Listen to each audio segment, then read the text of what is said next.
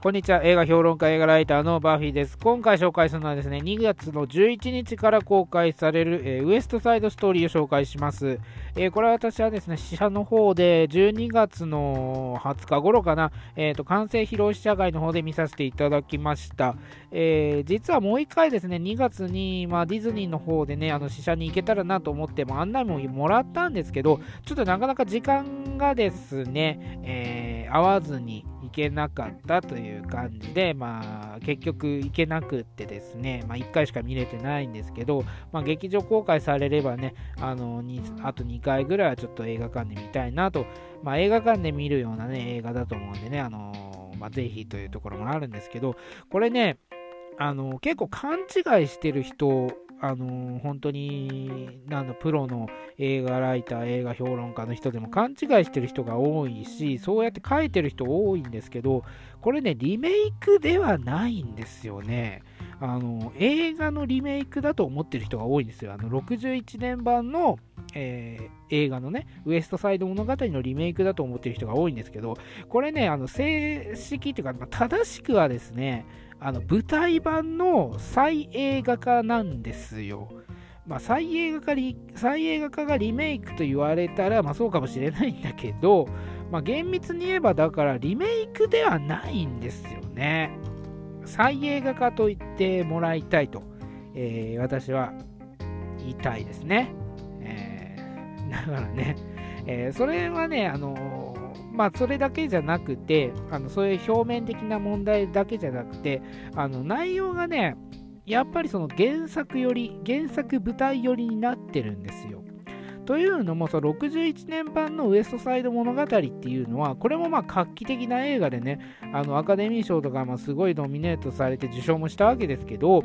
で今もね、語り継がれる映画ですよ。まあ、誰でもね、その見たことはなくても、あの名前ぐらいは知ってるっていう、本当に名作中の名作なんですけど、これね、あの撮影されたっていうか、まあ、撮ら制作された時は、あのヘイズコードっていうものがまだありまして、このヘイズコードっていうのがですね、まあ、いろんな規制があるんですよ。まあ、映画か映画を作るにおいて、えー、規制があってですね、例えばその夫婦であっても、まあ、同じベッドで寝てはいけないとかね、まあ、これいろいろあの最近だと、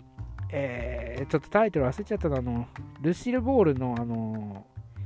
えー、Amazon プライムで 最近ね、あのゴールデングローブとかにノミネートされてる、えー、ニコル・キットマンがね、ノミネートされて、今度アカデミー賞にノミネートされるんじゃないかと言われてる、あの、えーと、タイタイトル忘れちゃったんですけど、えっと、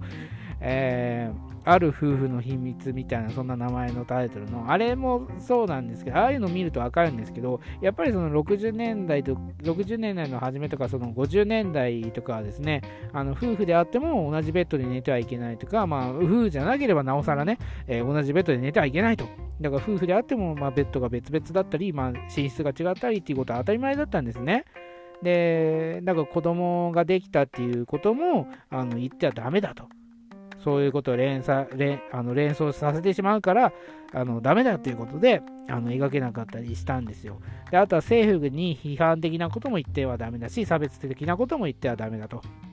だから本当に今のちょっと中国の検閲みたいな状態だったんですね、えー、だからあのこのウエストサイド物語っていうのはあの本当にねあのそのスラム街というか、えー、本当に社会への、まあ、不満が集まったようなね 映画であるんで、まあ、社会へのメッセージが込められた映画なんですよ。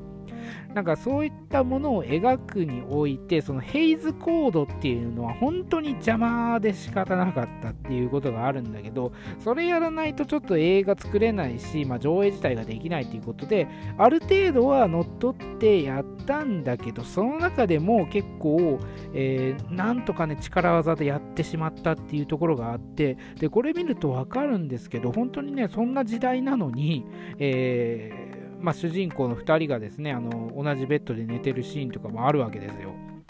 だからそういったところもああの本当に画期的だったんですね。だけどやっぱりその表現とかねあの言葉の、まあ、セリフのセリフの使い方とか、まあ、差別的な表現っていうのがあのそこまでできなかったとあのいうこともあって冒険してるし、攻めてはいるんだけど、やっぱりその60年代、50年代、そのヘイズコードっていうのが邪魔してて、描ききれなかったっていうことが、まあ、大いにあるんですよ。で、その中で、まあ、表現をね、頑張って、あの、あそこまでの傑作にできたっていうのも、それも一つの、え、成果であるんだけど、あのそれをね、え、原作に近く、あの原作が描きたかったメッセージ性っていうところを今だから描けるっていうところで、えー、再映画化したというのがまあ正しいんですよ。だから映画のリメイクというよりは、61年前の映画のリメイクというよりは、まあ、舞台の再映画化っていうのは私はあの推したいんですね。この、これを押していきたいっていうのがあります。あんまりね、リメイクとかそういうの言ってほしくないなと思ってるんですけどね。まあ、それはちょっと置いといて、今回ね、その、本当にね、あの、いろんな規制が、まあ、今だから、まあ、コンプライアンスとかね、まあ、ポリコレとか、まあ、いろいろありますけど、まあ、新たなね、規制が出てきてるわけですけど、まあ、そんなのもね、えー、昔のヘイズコードと比べれば、まだ全然大丈夫な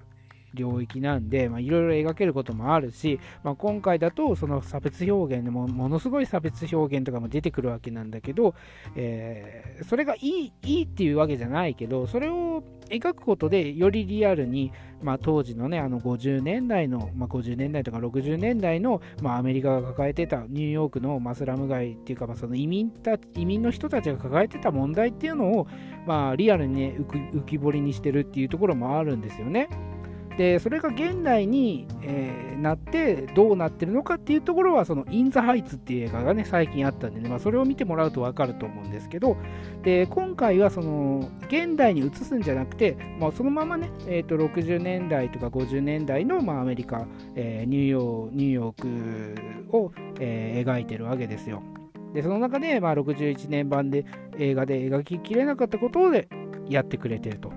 いうところがあるんですね。で、まあ、大きく違うところはいろいろあるんですけど、あのー、これもね、あんまり言っている人いないんですけど、なんでかなと思うんですよね。私ね、なんか疑問なんですよね。えっとね、というのもね、ちょっとね、うとうとしてたところがあって、あのそんなシーンがもしかしたらなかったんじゃないかというようなね、感じが今してるんですよ。それぐらい誰もあまり言ってないことがあるんですけど、何かっていうと、あのトランスジェンダーが出てくるんですよね。で、このトランスジェンダーの描き方っていうのは、あの当然ながら60年代っていうのは絶対的にできなかったわけですよ。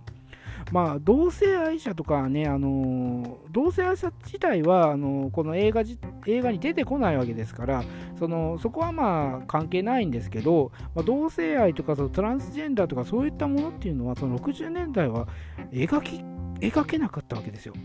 でも、その中でも、ちょっとそうよそのような感じの、あのそのような感じっていうにとどまってるのは、そのような感じにしか描けなかったんですね、当時。だからなんだかよくわからないキャラクターとして出てるわけですよ。でも明らかに今考えてみると、そのトランスジェンダー的なキャラ、トランスジェンダー的っていうのはなんか悪い言い方かもしれないけど、トランスジェンダーなキャラクターなんですよね。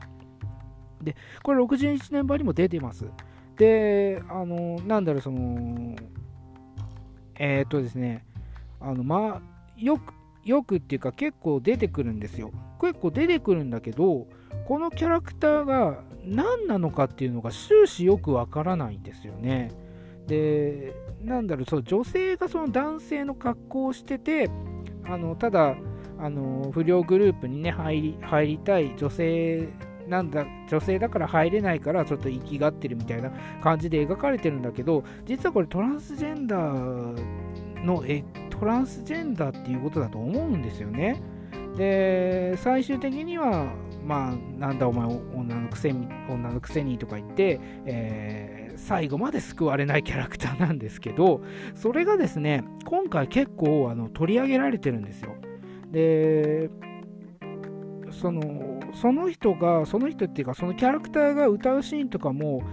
結構加えられてると思ったんですけど思ったっていうか加えられてるんですよね。で登場シーンも圧倒的に多くなってるしその役果たす役割っていうのも結構大きくなってるんですよ。前はなんか周りをうろちょろしてるだけのキャラクターだったのが今回は結構重要なキャラクターとして登場してるんでみんなねあの無視できないキャラクターだと思うんですけどなんかねあのー、言ってる人いないんですよね。でこれ本当にねそのトランスジェンダーっていうのが今になって描け多様性の、まあ、多様性がねあの騒がれる世の中だから描けることになったっていうのはこれ一つねあの現代だからっていう意味があるわけで。でそのトランスジェンダーのキャラクターちょっと名前忘れたんでトランスジェンダーのキャラクターって何回も言って悪いんですけどそのキャラクターがですね今回本当に救われるような描き方をされてるんですよ。でそのセリフとか、まあ、歌とかでもねあの本当にだからそのトランスジェンダーの、えー、キャラクターが、えー、どうしてもその男性だけの社会に、えー、入れないっていうことでその男性と女性っていう2つの区分しかない世界にどうやって生きていったらいいのかっていうところで自問自答して回答を得られるっていうトランスジェンダーの人にとっての救いのような物語にも一応なってるんですね。これはだから、あのオリジナル版、オリジナル版じゃない、えっと、61年版の映画にはなかった要素ですよ。だからそれがね、今、現代だから描けるようになったということは、これ、あの本当に大きな違いだと思うんですよね。で、まあ、いろんなね、あの演出とか、まあ、セリフとかね、その曲が、なんだろう、あのちょっと順番が入れ替わってるとか、そういったあの細かいところもいっぱいありますけど、本当に大きなあの変わった部分っていうのはそこなんですよね。これね、あのぜひ注目しても見てもらいたいんですけど、でもなぜかね、言ってる人いないんで、私はね、ちょっと不安になってますね。